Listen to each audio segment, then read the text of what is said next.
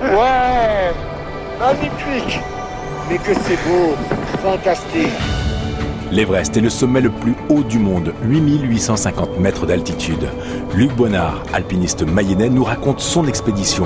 Entre le camp de base et le sommet de l'Everest, il y a quatre camps intermédiaires toujours pour des raisons d'acclimatation. Donc, euh, pour ne pas risquer l'œdème pulmonaire ou l'œdème cérébral, hein, qui est fatal. Il hein. faut, être clair, hein, si on fait un œdème cérébral ou, pulmonaire, soit on a la capacité à redescendre très très vite en très basse altitude, soit on bénéficie d'un caisson hyperbare pour se remettre en oxygène, mais c'est pas le cas pour la majorité des expéditions.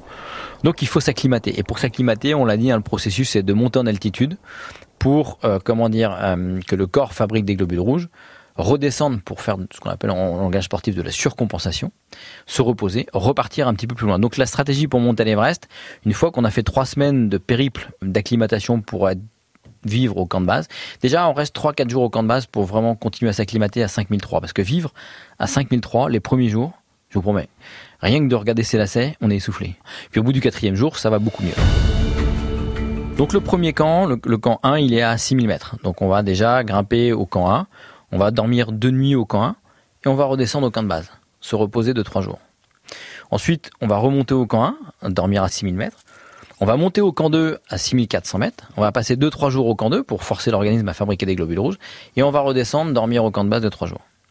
Ensuite, on va repartir, on va dormir au camp 1, 6000 mètres. On va redormir au camp 2 à 6400 mètres. Et là, on va aller dormir une nuit à 7500 mètres au camp numéro 3. Je peux vous dire que la première fois que vous montez à 7500 mètres et que vous dormez à 7500 mètres, en fait on dort pas à 7500 mètres, et ensuite vous redescendez. Euh, vous redescendez au camp 2, vous dormez au camp 2 et vous allez euh, retourner au camp de base euh, quelques jours. Et là on considère que vous êtes acclimaté pour aller tenter le sommet.